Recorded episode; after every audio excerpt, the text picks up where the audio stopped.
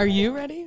No, definitely not ready. If I butcher the the start of this, we'll capture it at the end, uh, the intro. Um, happy Saturday, everybody! Welcome to the Bet on Her podcast. We're doing an extra episode this week. Really excited to have our guest with us today. She is a clinical and sports psychologist, former D1 volleyball player at UC Irvine, has her master's and PhD in clinical psychology. You own your own practice, um, and it specializes in therapy for athletes, and you are a part time staff psychologist at Stanford University. Also, wanted to hi- highlight this you're a high school state champion with Gina Urango. Welcome. That's right. welcome on the Bet on Her podcast, Dr. Riley Cropper Gee. Thank you. Happy to be here. Woo! pew, pew, pew. Welcome, Dr. Cropper. Doctor. uh, just for some background, so people know, Riley and I were best friends, and we've been best friends since we were like in sixth grade. Um, and so it's really exciting to have you on here. And Kelly mentioned this before we started recording, but it's nice to have the tables turned a little bit, and we're going to ask you some questions. Put me on the spot. Yeah. We are putting you on the spot. We are excited. Um, but you know, so obviously we grew up together. We played volleyball together. You played at UCI, but most recently you were married, Yes. and I was in the wedding. Kelly was at the wedding, Yes. and um, how was Maid of honor here. I how was married life? it's great. Yeah, It feels no different in the best way possible. So, yeah, it's amazing. Um, yeah, just it's almost a year already, which is crazy. Oh, that is crazy. Wow. yeah. Yeah, he um her your, her husband Andrew, he's he's awesome. But um, I always wanted to know the question. So being a therapist and you know being in a serious relationship, um, do you ever find yourself like psychoanalyzing your husband? I wouldn't say psychoanalyzing, but I do find myself pulling from strategies, I would say. and in conversations, I'm like, hmm, maybe we should try this or that, and definitely pulling from that side of who I am. That's good. Is he responsive towards that? Yeah, definitely. That's- yeah. I, I think it's also important to mention too, because you know I was in your wedding and I um I did have to miss uh, an AVP event. Obviously, I would choose your wedding over that no matter what. But um, I think for athletes, you know, like we tend to make our sport so much um, like such a big thing in our life when in reality, like there's other things that are super important, important like relationships with our friends and being there for special moments. So um, I know I've talked to a couple players about it before, but uh, you know I made the mistake in another friendship, and it put a damper on it. And you know, looking back, like I'll never want to miss like that. So I was happy to be a part of it, and I'm happy for you. Thank you. And yeah, I'm so glad you both were there. Wouldn't have missed it, right? and we actually tried to plan around the AVP schedule, but it just didn't work out that year. It always happens like that. Yeah. like, That's all right. Um, so then, uh, my question, being a therapist, do you see a therapist yourself? I, I absolutely do. And I think every therapist should see a therapist. And if you're looking for a therapist, I like to ask them if they are seeing a therapist because it's just helps them process their own stuff and make sure that's not coming into the room and kind of getting in the way of things. So I definitely see a therapist weekly. And I think it's really important to have that space and talk about the work I do there. You know, it's tough work and just make sure I'm in the best shape possible mentally to do the work that I do. I kind of want to know the start of how you, I guess, became interested in becoming a therapist. Was there a moment for you that you knew that you wanted to get into this career path? Yeah. I think there is this kind of thing about, oh, therapists become therapists for a reason and it's because they have like their own stuff and their own trauma or they're messed up. And like, I think a lot of therapists have had an experience in their life that took them to therapy and then they want to do that for other people. And that was definitely my experience when I was younger. I was like a pretty anxious kid. My parents had me see a therapist and I found that really helpful, learned some strategies. And then I was like, oh, this is kind of cool. And then I think growing up, I felt like I was just that person that people came to for advice or to talk. And I was like, hmm, I guess I could do this for a living. and then, you know, being an athlete my whole life, that is where the sports side of things came into the picture and wanting to work with athletes because I think um, it's really helpful to see someone who understands that experience and like that piece of the identity. Can you talk a little bit more about the benefits of therapy for an athlete um, who is active career wise in the sports industry or is a veteran or is retired? Yeah. I think there are lots of different benefits just like for people in general, you know, just having space to talk through everything that's going on in your life, get support, be validated. Like that is so simple but so helpful. Um, and then learn different strategies. So, say you're newer to your sport and you're trying to break through, like how are you building that confidence and learning strategies to help with that? Maybe if you're a veteran, you're starting to get to the end of your career and you're not wondering like who you are without your sport and starting to explore that. So, I think there's a lot of different ways it could be helpful, but just having someone that you trust that you can talk to is pretty powerful. And then you know adding in the strategies here and there that can be helpful too. How how does one go about searching for a therapist? great question because it can be pretty difficult. Um, so one piece is like are you trying to use insurance or not? And if you are trying to use insurance the best easiest way to go about it is just like call the number on the back of your insurance card ask them about your mental health benefits do you need to see someone who's in network with your insurance versus out of network in your insurance? And um, if it's in network then you can ask them to send you names and numbers of people who are in network and will be covered. You can also use like search tools online um, that can help you search by insurance type. If you don't need to use insurance or you can see someone out of network then you can be a lot more flexible and just kind of search based on what might be of interest to you. If you are wanting someone who works with athletes or not, or certain specialties like anxiety or depression. Most Yeah. important is just that you feel like you can talk to the person, like that you trust them and you can be like yourself and be comfortable to share things about yourself.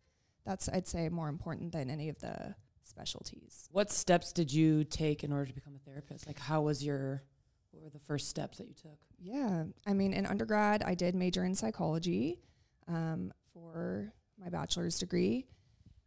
That was helpful, although I don't think absolutely necessary. You can still go to grad school um, and be a therapist, even if you don't major in psychology, but that's what I did. And then applied to PhD programs. So I had to take the GRE and go through that whole application process. Um, got into a clinical psychology program in San Diego, moved down there, was there for four years. And then, you know, part of that is taking classes, getting clinical experience through the program um, for a few years, writing a dissertation and defending that, which you both were there for as well. Yeah, that's right. and um, then then you do a one year internship where you're just accruing all these clinical hours again just getting experience practicing therapy and then i did a postdoc as well for a year at stanford and again accruing more hours then you take two licensing exams and once you pass that then you get your license number so there are a few different paths but that's the path that i took So, in total, how many years did it take you to get certified? it took five, six, seven, I'd say. Yeah. And you've earned the title of Dr. Cropper Gee. Doctor. Dr. Cropper. um, I guess one more thing that I wanted to add as far as, I guess, what's your why in regards to being a therapist and what are maybe some goals now that you're an active therapist? What does that look Yeah. I think the why just always goes back to trying to support people, whatever they're going through. Um, it's to me, it's just a pretty simple job. Like it is demanding in that I'm hearing about a lot of emotional stuff and difficult stuff, but all I have to do is like show up for the person and be supportive and give some strategies and like that feels easy for me in some ways. Um, so that's I think the why, just supporting people. Goals. Hmm. I do so I have a private practice and I do that 2 days a week and just I think the goal is to continue to build that up until it can be my full-time gig eventually and I do really want to focus on working with athletes specifically. I do that already, but I also see just other people in the community, general clinical psychology and I think I really want to try to focus on the therapy for athletes side of things. What is the um the difference? So there's obviously a handful of different types of therapy. So what Mhm. kind of what do you specialize in? What are other types that you can look for? Um, and then what do they mean exactly? Yeah. So I'm a clinical psychologist, which means I'm a therapist first. Like, yes, I work with athletes. Yes, I have training in sports psychology techniques, performance based things, but I'm a therapist first. So if someone comes in and we're talking and I realize like they have an eating disorder or there's something like that going on, I feel equipped to be able to handle that um, as a therapist. And then there are like sports performance or sports psychology consultants who went through like a different training process where they focused on performance and sports specifically. And so that's just a different certification, takes a little bit less time, but that would be focusing on like just performance and how do we help you achieve in your sport. Um, whereas not as much on like the therapy, anxiety, depression side of things. Okay, so I've I've looked for therapists therapists in the past before, and I've actually s- sought your advice, and you've helped me find some different people, which has been super helpful. But um, like, kind of, what would you recommend somebody who's first looking for a therapist or a sports psych, whatever it may be? Like, what should they um, look for when searching? I think it's different for everyone. Like, what is important to you in finding that person? Doesn't matter what gender they are, or that um, they do work with athletes and have that experience, or that they are knowledgeable about eating disorders, for example. Like, what is important to you, and what are you seeking support for? And starting with that. Um, also, now in the age of like COVID, are you looking to see someone in person or on Zoom? Um, and that makes a difference as well. I I've noticed that um, it's almost harder to find a therapist now that you could see in person. Yeah, So um, it is. Yeah. But then also the convenience of being able to find somebody that you like and resonate with that maybe doesn't live close by, then you know that's still um that's still also helpful too that you can talk to them online. Yeah. And if you think about it as like running a business as a therapist, you just have way less overhead if you're working from home and seeing people remotely than if you're renting an office space, you know. Yeah. So I think a lot of people have started to do that um, after COVID. do you do yours out of your home? Uh, I do half and half. Oh, so on. Tuesdays, I work from home, see people remotely. And then on Thursdays, I do have an office in Palo Alto where I see folks in person. So anybody in Palo Alto looking for a therapist? Anyone up on the farm? Yeah, the farm. Lots of people on the farm. what about um like how is it working at Stanford too? Because you said, you know, you're working you've been working there for a couple years. Yeah, it's been like six years now. I think this Oh, is my seventh year. So, yeah, Stanford is a unique place. it is intense. Um, we're very busy. We it's good like that. Students are utilizing the services. We're very well utilized. Um, so much so that it's a little bit tough. We can only offer like short term therapy, and we basically help students connect to resources off campus from there because we don't have enough people to like see everyone who's seeking therapy. So it's nice that everyone is reaching out and wanting to get connected and use those resources and also like we have to find the balance and and help them connect to longer term resources too. This year is a big year for a lot of athletes. It's um, Olympic qualifying year. And there seems to be a common theme with all of our guests that come on is they don't know who they are outside of the sport of volleyball. They also feel immense pressure to gain all these points and put a lot of stress on themselves. So, you know, I, I think that all of this, what there's like a fly there. Yeah. Um, all of this is really interesting and valuable. I, is there anything that we can share with the audience and, and the listeners um, in terms of coping mechanisms mechanisms for anxiety? So someone e- experiencing an anxiety attack. Yeah. You want to do some belly breathing and try it out? Yeah. Yeah, let's do it. Okay. So the biggest thing um, to help prevent a panic attack or even when you're just feeling anxious before the show, I was doing a little belly breathing myself. So Oh. you know, um, breathing is really key because it helps calm your body down, lets your body know like we're okay. If if you're breathing calmly and slowly, your body knows like nothing is actually wrong. It just sends that signal to your body that everything's okay. So um, there's a strategy. I don't know how I'm going to do this with a mic, but You can walk us through it. okay. You can put one hand on your belly and one hand on your chest, ideally. And you want to try to breathe where you're moving the hand on your belly only and keeping the one on your chest still. So you really want to push your belly all the way out as you breathe in and hold for a few seconds and then exhale. And you really want to see that like rise and fall of your belly. So I can show you here.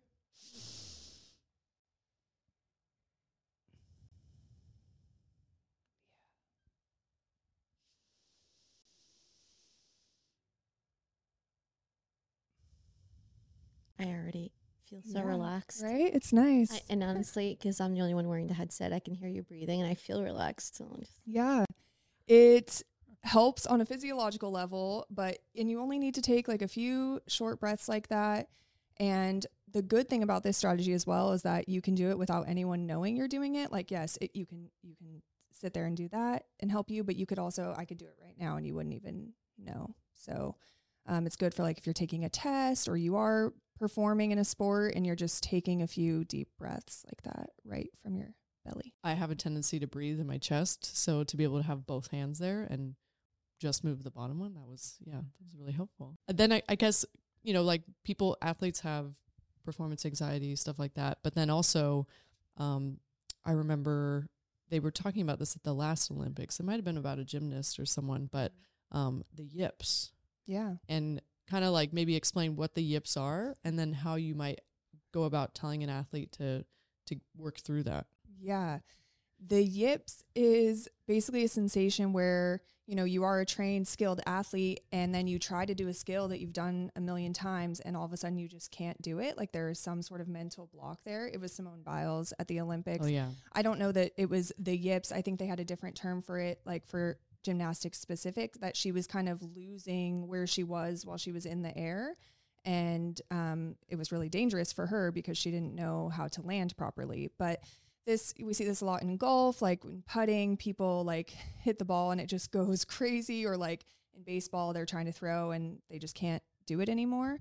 Um, so I guess it would be just going back to the basics, like really working on, um, you know how to do that skill, really break it down piece by piece and figuring out, I guess, what is mentally going on that is getting in the way. And it, it can be so harmful because it just builds up bigger and bigger the more that you can't do it. And so trying to take it back to the basics, you can do this skill. You've done it a hundred times, millions of times, and um, breaking down each piece of the skill. Oh my god. Yeah, I feel like I have the passing yips right now.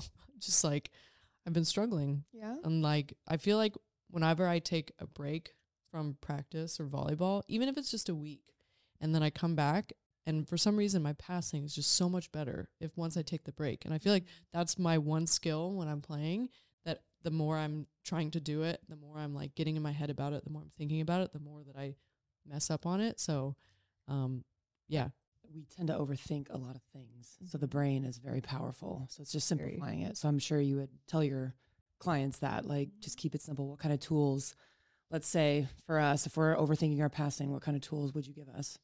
Yeah. One thing that comes to mind is like visualization of what you're trying to do versus what you're trying not to do. So, like, if you're having all these images of, oh, I'm shanking this ball or I'm getting aced, you know, trying to focus on what are you trying to do instead? What are you doing with your platform? Where are you aiming? Focusing on like what you can actually see in front of you, the ball coming at you. Um, take it back to like what you're trying to do instead of all the negative thoughts about what could go wrong. we were hoping that you might be okay with doing a little mini therapy session. Um, we have some, you know. All we're right. really gonna get vulnerable here. And I Yeah. think it's gonna be really fun. I just I think it's important for us to kind of, you know, share with listeners as well. You know, we're human too. We deal with issues as individuals, athletes. Um, and, you know, obviously I'd love to hear your advice on a couple different topics, but I can start if you want. And um, one thing, I guess, so I'll just preface like this is something that I've always dealt with as an athlete um, ever since I was a kid, uh, even in school too, like not even related towards volleyball.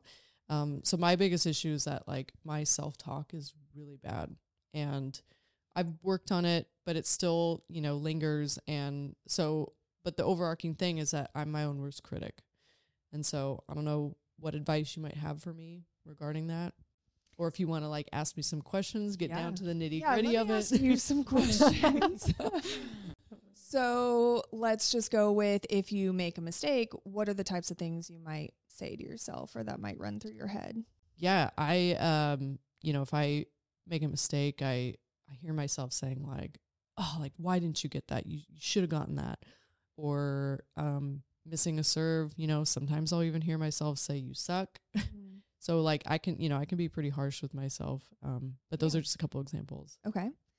So yeah, simple fix to start with is I think just adjusting the self talk a little bit. Like you said, you already know that that's the issue, but when you make a mistake, can you be intentional about how you're talking to yourself? Like, what would you say to your teammate if they made a mistake or to a friend if Kelly came to you and said, I'm struggling with this? Like, what would you tell her to say to herself? Right. And can you say some of that to yourself instead? So, when you don't get a ball, what else could you say to yourself? You got the next one. Yeah. and instead instead of It's so simple. I know it's no, but it's the way you, you say it. practice it though. Right. You have to practice it. It has to be intentional and it's going to take time to work on that. And instead of, oh, I should have gotten that, it can be as simple as like, I can get that. I know I can get that. I got it next time, right? Just like that small shift. It doesn't have to be anything huge or profound, but a small shift and, oh, okay, yes, I know I can get that ball. I got it next time.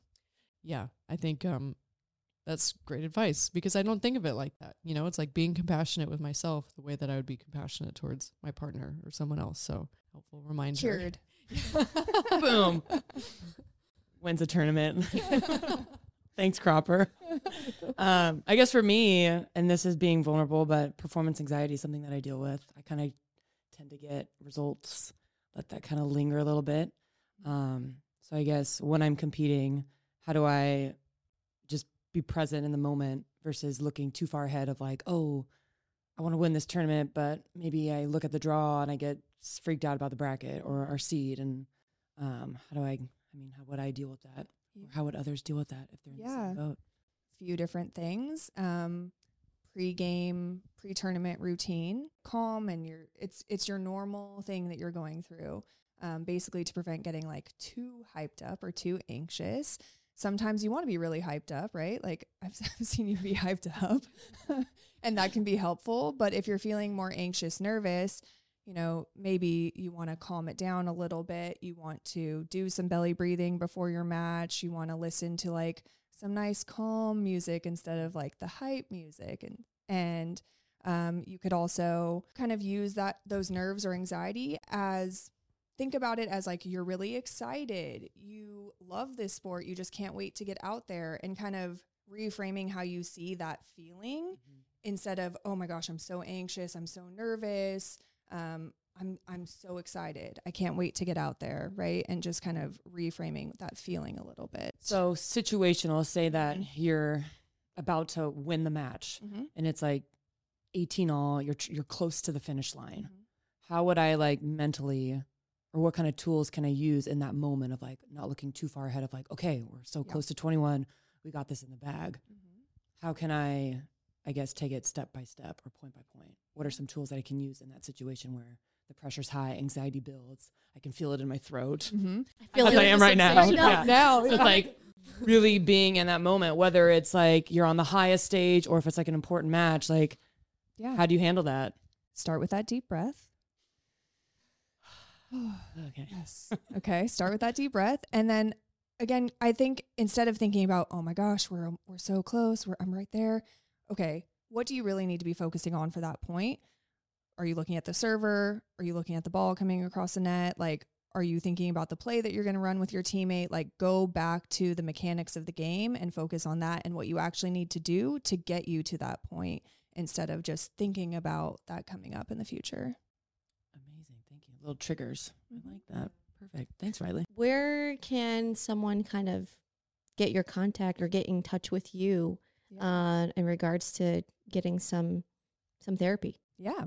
So I, like I said, I am building up the private practice. I'm I have a pretty full two days right now, but um, do want to build it up further. So I just created a new Instagram Oh, at nice. Therapy for Athletes, and I'm updating my website right now as well. But it's therapy dash for dash athletes.com. Cool. And obviously, it'll be in the link in my bio. Oh, awesome. Amazing. We'll give you that follow. Thank you. I guess I had one more question too that I I feel like is has come up more and more uh, often, and I feel like I've I've utilized it and seen the benefit of it, but it's, but kind of like mindfulness too.